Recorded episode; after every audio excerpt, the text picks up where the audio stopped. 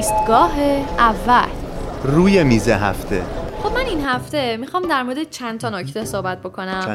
چند تا نکته که اولیش در مورد امتحان رانندگی توی کانادا است که به نظرم یه سری ریز نکاتی داره که خوب آدم در موردشون بدونه. ریز نکاتو خیلی خوب گفتی. آره منم میخوام درباره بیمه‌های درمانی و هزینه‌های سرسام‌آور دندون پزشکی توی تورنتو صحبت بکنم. هنوز جیبم درد میکنه ولی و یه چیز دیگه که دوستم این هفته بگم در مورد چالش برنامه‌ریزی کردن برای انجام دادن کارهای خونه است که واقعا به نظر من خیلی کار سختیه. آره به نظر من واقعا کار خیلی سختیه، مدیریت زمان و اینکه من فکر می‌کنم بد نیستش که بعضی موقع‌ها یه فرصتی داشته باشیم به اون جایی که قبلا بودیم یه سری بزنیم ببینیم کجا بودیم، کجا هستیم و کجا داریم میریم. و یادم نره من دوست دارم امروز راجع به قدردانی کردنم صحبت بکنم که حالا بعدتر میگم واسهتون منظورم چیه. سلام، ما در دومین مسیر از پادکست شنبه این هفته قرار داریم. در صورت امکان چشم‌های خود را بسته و گوش‌های خود را باز نگه دارید. مبدأ شنبه این هفته. مقصد کشف مناظر متفاوت. در این مسیر از ایستگاه‌های مختلفی گذر خواهیم کرد. در برخی ایستگاه‌ها تنها و در برخی میهمانی همسفر ما خواهد بود. امیدواریم از این مسیر لذت برده و توشه‌های خود را با دیگران به اشتراک بگذارید. راستی من وحیدم. منم مهلا و شما به پادکست شنبه این هفته گوش می‌کنید. بیا باور کنیم که لااقل تا چند سال دیگه بشه با هم بتونیم آباد کنیم واسه نسل بعد. نگو سوختیم وقت بعد، نگو زندگی رو باختیم، محدود بودیم انرژی هم داشتیم، عشق داشتیم نفرت برداشتیم، عادت شد انقدر نداشتیم. ایستگاه دوم توی میز هفته. خب توی میز این هفته اولین نکته‌ای که قرار گرفته در مورد امتحان رانندگی توی تورنتو که امتحان رانندگی اینجا تقسیم میشه به 3 نوع امتحان، نوع 1، نوع 2، نوع 3. باز گفت و اینکه اگه بخوام اسمش رو بگم میشه G1، G2 و G. حالا G1 چیه؟ همون امتحان علائم رانندگی که ما تو ایران هم داریم، اینجا اسمش G1ه. ولی یه چیزی که من تو پرانتز بگم، اون کارتی که میگیری به عنوان یکی از کارت‌های شناسایی معتبر، یعنی یکی از معتبرترین کارت‌هاست که اینجا همه کاری میشه باشه انجام داد. یعنی یه چیز زوایای شناسنامه میشه گفت. تفاوتش اینه که ما تو ایران که امتحان علائم رانندگی میدادیم هیچی به هیچی نبود، فقط یه مرحله‌ای رو رد کرده بودی. آره. ولی اینجا امتحان علائم رو که میدی براتون گواهینامه صادر میشه که اون گواهینامه عکس داره که این گواهینامه عکس دار به عنوان دقیقاً هم که وحید گفت آیدی کارت خیلی معتبر اینجا استفاده میشه و اجازه میده دولت که بتونی با اون تعلیم تمرین رانندگی بکنی. بدون اون نمیشه تعلیم رفت. و یه حالا قبل از اینکه برام وارد جزئیات دیگه‌اش بشم یه خوبیشو اگه بخوام بگم اینه که برای کسایی که از نظر زبان انگلیسی غنی نیستن و خیلی زبان انگلیسی خوبی ندارن یه گزینه خیلی قشنگی گذاشتن که به زبان‌های خیلی زیاد و مختلف اینجا این امتحان برگزار میشه. بله. مثلا به زبان قشنگ فارسی هم میتونین امتحان رو انتخاب بکنین، روزی که میرین اونجا بگین من میخوام فارسی امتحان بدم و خیلی هم اوکیه. این از امتحان اول که جیوانه و این جیوان دقیقاً و معمولاً همه توی ماهای اولی که میرسن اینجا اینو میدن چون از کارت میخوان استفاده کنن. دومون آیدی کارت من دارم تو هم داری. دقیقاً. نوع دوم امتحان اسمش G2 هست. بله. که این امتحان G2 دقیقاً امتحان رانندگی در شهره. ولی چرا G2 و چرا هنوز یه دونه دیگه مونده؟ چون این G2 توی امتحان شما نمیری توی اتوبان. و یه تفاوت دیگه هم که داره این که درصد الکلیه که توی خون شما میتونه باشه. یکی از سوال سختای امتحان جیوانه. آره. اینکه اگر آمپول زده باشیم مثلا قبلا الکل داشته باشیم حالا آره نه آره. اینکه به درصد الکل رفت داره ولی حالا نوشیدنی‌های الکلی اصلا آره. حالا اصلا نمیخوام وارد اونش بشم الان. قسمتی که من الان میخوام راجعش صحبت بکنم اصلا چی شد که دارم اینا رو همه میگم اینه که اون موقعی که شما میخوای امتحان جیوانتو دادی میخوای امتحان G2 بدی که همون امتحان شهره. من G2 امتحان دادم G2 دارم.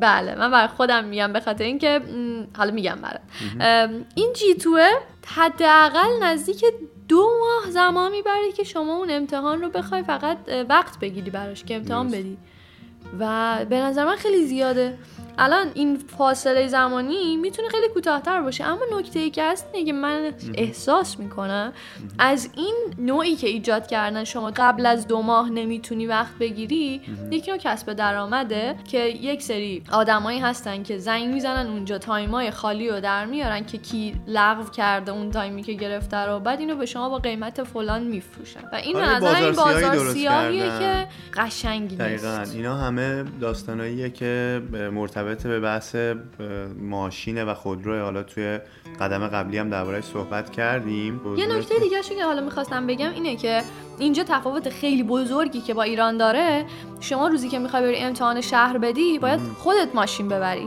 و اونجایی که داره امتحان رو میگیره و اون افسری که هست فقط افسر میاد تو ماشین شما میشینه. خب حالا این 2 تا حالت داره. الان شرایط من اینه که ما ماشین داریم، خب خوبه، من با همین تمرین میکنم، میرم امتحانم میدم قشنگ و قوی. ولی اون موقعی که مثلا وحید تقریبا چندین ماه پیش گواهینامه‌اش رو گرفت و ما تازه اومده بودیم، ماشین نداشتیم و باز خودش این میشه یه چالش. باید بری یه کسی رو پیدا کنی، هزینه گزاف بهش بدی که بیاد اون روز نزدیک مثلا 3 ساعت تا 4 ساعت وقتشو بذاره با شما، بیاد که اون امتحانو بده. بیا بازم مثل قدیم با هم دیگه بریم شما، دلم گرفته راضیم به این خیالای محال، منو ببر تا آخره جاده چالوس، ببرم تا شیشه بارونیه خیس اتوبوس ببرم. چیزی که اینجا خیلی واضح و مبرهنه اینه که هم از بانک، از حساب‌های بانکی و کریدیت کارت، اینا که قبلا درباره‌اش صحبت کردیم، هم صنعت خودرو، اصلا اینجا ماشین فروشی و این داستان‌های دور و برش، بحث جزئیاتش، آره، آزمونش و بیمه و دیگه اینا رو نگیم براتون که خیلی پیچیده است. یک بحث هم بحث بیمه است اینجا که به شدت میتونم بگم بیزنس پولسازیه و نه تنها بیمه ماشین. حالا من میخواستم که چون من با این قضیه در ارتباط بودم، از طرف دانشگاه تونستم که بیمه تکمیلی بگیرم جدا از اوهیب، بیمه در واقع رایگان دولتی که اینجا هست که هیچ چیزی رو شامل نمیشه، فقط قشنگیه که کارت داری توی کیفته، ولی واقعا هزینه ها سرسام آوره، مخصوصا برای دندون پزشکی. باید قدر دندون پزشکی رو توی ایران دونست و آره به شدت متفاوت. حالا دوستان دندون پزشکی که خب ما از دوستان دور و برمون هم خیلی نزدیکمون هستن و میدونیم که چقدر سخته که دندون پزشک شدن توی کانادا، ولی نه فقط تو کانادا، کلا دندون پزشک کار سختیه مگر اینکه خلاف ثابت شه و عرض به حضور که خیلی خیلی زیاد، یعنی اصلا به یه شکل سرسام‌آوری که مثلا برای یک دندون 1000 یا چند هزار دلار شما احتیاجه که اینجا هزینه بکنید. یعنی به نظرم جزء کارهاییه که تا حد ممکن اگه میشه آدم تو ایران انجامش بده، یا اگه اینجاست برنامه ریزی کنه براش که بخش بخش کنه دندوناشو توی زمانهای مختلف. این برنامه ریزی کردن خیلی کلا کار مهمیه.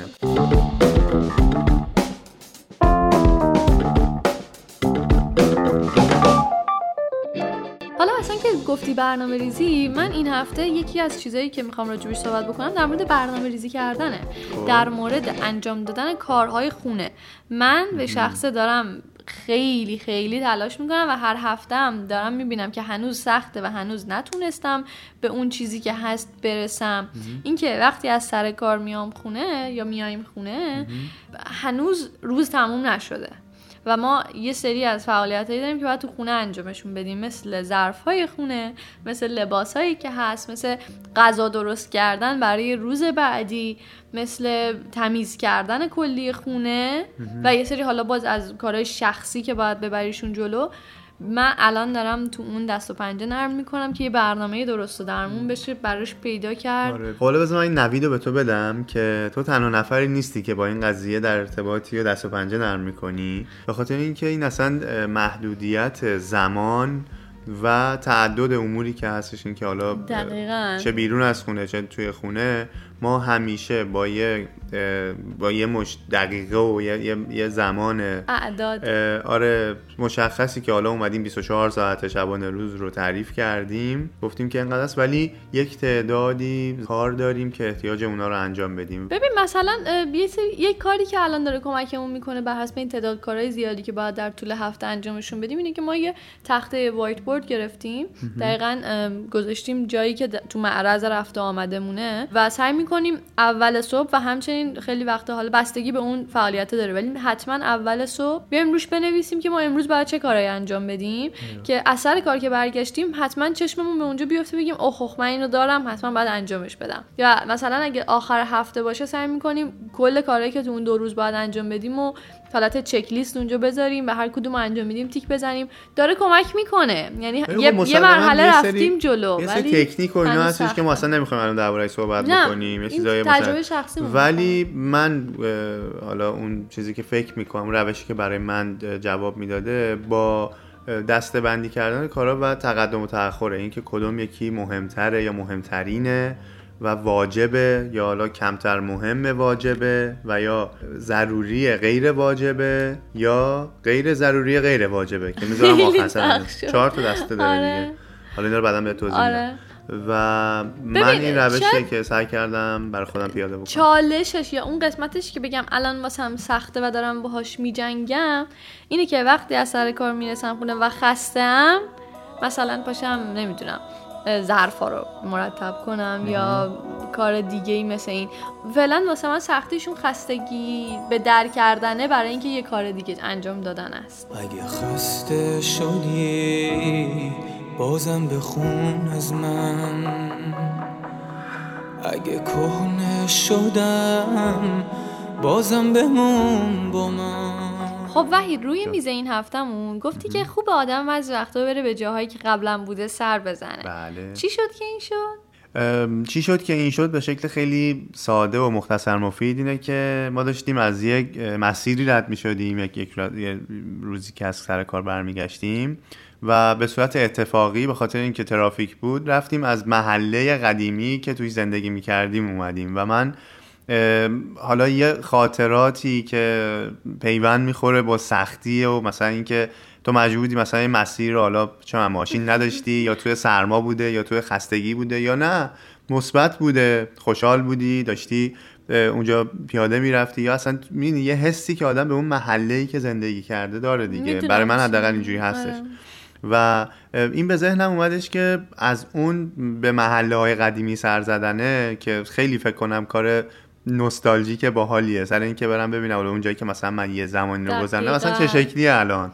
اون خونه‌ای که من توش مثلا زندگی کردم چه جوریه. این کارو ایران که بودیم شاید مثلا 3 سال پیش با داداشم انجام دادیم و رفتیم توی محله‌ای که موقعی که من 5 سالم بود اونجا داشتیم زندگی می‌کردیم و اینقدر من پر شده بودم از خاطرات چیزای جالب و عجیبی که یادم میومد که الان کاملا میدونم داری راجع به چی. آره ببین حالا اینو بخوایم بست و گسترشش بدیم به کل زندگی و حالا به کارمون یا تحصیلمون یا اصلا شخصیت من چه کسی که بودیم الان هستیم و حالا این کمک میکنه به اینکه ببینیم به کدوم سمتی بخوایم بریم به خاطر اینکه نشون میده که الان که 5 سال بعده 5 سال قبلمونه چه جوری گذشته و چه اتفاقایی برای ما افتاده و مثلا 5 سال بعدمون رو چه جوری میتونیم یا حالا این سال بعد این زمان بعد رو. من فکر کردم که خیلی میتونه تاثیرگذار باشه سر اینکه آدم یه چیزایی رو یادش بیاد، اینکه آدم دوره بکنه از کجا اومده، الان کجا هست و به کجا داره میره.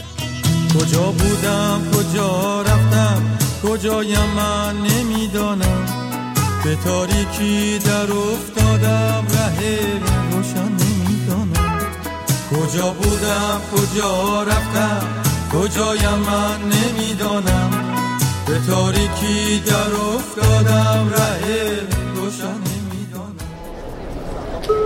ایستگاه سوم زیر میز هفته. قدردانی کردن یکی از چیزایی بود که من گفتم میخوام در موردش این هفته صحبت بکنم و از این اومد که توی کارهایی که قبل از این همیشه انجام میدادم توی جاهای مختلفی که خب تا الان کار کردیم یا نه فقط کار، موقعی که با کسی همکاری میکنی و تو یه بخشی از یه کاری رو انجام میدی خیلی از وقتا هستش که اون کاره به ثمر میرسه و تو یه کار خوبی انجام میدی. نه فقط خوب از این نظر که تو فکر کنی کار خوبی انجام دادی، خوب از این نظر که تو بطن کار روی کاغذ هم اون کار خوبیه و اون چیزی که در آخر سرآمد اون کار شده، اون پروژه شده یا اون همکاری با اون آدم خاص یا کار حرفه‌ای که انجام میدی، وقتی که اون سرآمد کار خوبیه، نتیجه خوبیه، من خیلی وقتا اون قدردانیه رو ندیدم. قدردانیه میتونه فقط این باشه ممنون، میتونه این باشه خیلی کارت خوب بود. صرفاً به عنوان یه چیز انگیزشی عمل میکنه به نظر من قدردانی کردن. یعنی وقتی کسی یه کاری قشنگ و درست انجام میده، وقتی ازش به همون اندازه قشنگ و قوی تشکر میکنی، اون دلگرمی است. و قشنگیش چیه که من خواستم این هفته راجع بهش صحبت بکنم. من خواستم درباره چی بوده که به هفته گذشته مربوط. دقیقاً کسی که الان مدیر من هست و من دارم باش کار میکنم، دیر میادتر نه خیلی قدردانه. یعنی من تو زندگیم ندیدم آدمی که انقدر درک کنه، انقدر متوجه باشه و انقدر ارزش قائل باشه به زحماتی که شما داری میکشی. و من داشتم فکر میکردم میشه آدم این شکلی باشه. یعنی با دیدن این کسی که الان من دارم باش کار میکنم، نه مدیرای قبل از این سوء تفاهم بود. یعنی اینقدر من از این که برای این کاری که الان دارم میکنم زحمت بکشم و وقت بذارم لذت میبرم، چون که در آخرش یه کسی قدردانه. قدردانی حالا میتونه چی باشه؟ اولا که بزرگتر از هر چیزی و بیشتر از هر چیزی وقتی یه کار خوبی انجام میشه با تمام وجود تشکر میکنه و این تشکره میشینه به دل آدم. آدم میگه اوکی من خوبم. دومیش با یه چیز خیلی کوچولو، با گرفتن نمیدونم یه شکلات، یه نیم سکه بهار آزادی نه یه گل کوچیکی که آدم رو میز کارش بذاره. به نظرم انقدر من به عنوان کسی که اگه بخوام در آینده با کسی همکاری بکنم، حتما اینو فالو میکنم که قدردانی کنم، چون ارزش قائل شدن برای زحمات یک طرف رو میتونی فقط با قدردانی جبران بکنی. خب حالا من در همینجا، در همین لحظه از شما قدردانی میکنم و نهایت تشکر رو دارم به عنوان همکار، اینکه کلی زحمت میکشی، اینکه این پادکست رو کارش انجام بدی و در بیاد. پس اونجوری که معلومه از شواهد و قرائن اینه که باید مدیر شما رو به جمع باشعوران دعوت بکنیم و اضافه بکنیم. یکی از کلماتیه که میشه این آدم رو وصف کرد، باشعور و قدردان. ایستگاه چهارم، جمع میز هفته. یک، از زحمات دیگران قدردانی کنی. کوچیک یا بزرگ فرقی نداره، مهم تشکر کردنه. دو، همیشه به خاطر داشته باشیم از کجا آمدیم و به کجا داریم میریم. حالا همیشه هم اگه نشد، حداقل بعضی وقتا به جایی که بودیم یه سری بزنیم. سه، حتی واسه کارهای روزمره‌مون برنامه ریزی کنیم. یه تخته، دفتر یادداشت کوچیک یا حتی اصلا نوت توی موبایل هم خیلی جواب میده.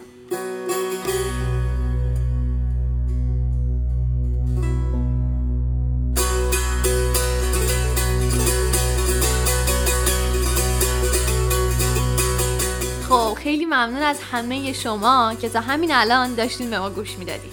بله، به انتهای قدم سوم از مسیر دوم پادکست شنبه این هفته رسیدیم و جالبه بدونید که مثل همیشه ما را از همه جا میتونین گوش بدین، اما اگر که از پادکست لذت میبرین یادتون نره که پادکست شنبه این هفته رو به دوستاتون هم معرفی بکنین. و اما وحید، موزیک این هفته چیه؟ موزیک این هفته به خود آی از آیدین جودی و محمد تیام عزیزه. من خودم این موزیک رو خیلی دوست دارم، شعرش فوق‌العاده است و خیلی عالی اجرا شده به نظر من. امیدوارم که مخاطبین ما هم گوش بکنن و ازش لذت ببرن. تا هفته بعد، بدرود. حقیقت نه به رنگ است و نه بو، نه به های است و نه هو، نه به این است و نه او، نه به جام است و سبو. نه مرادم نه مریدم، نه پیامم نه کلامم، نه سلامم نه علیکم، نه سفیدم نه سیاهم، نه چنانم که تو گویی، نه چنینم که تو خواهی، نه سماهم نه زمینم، نه به زنجیر کسی بسته و برده دینم.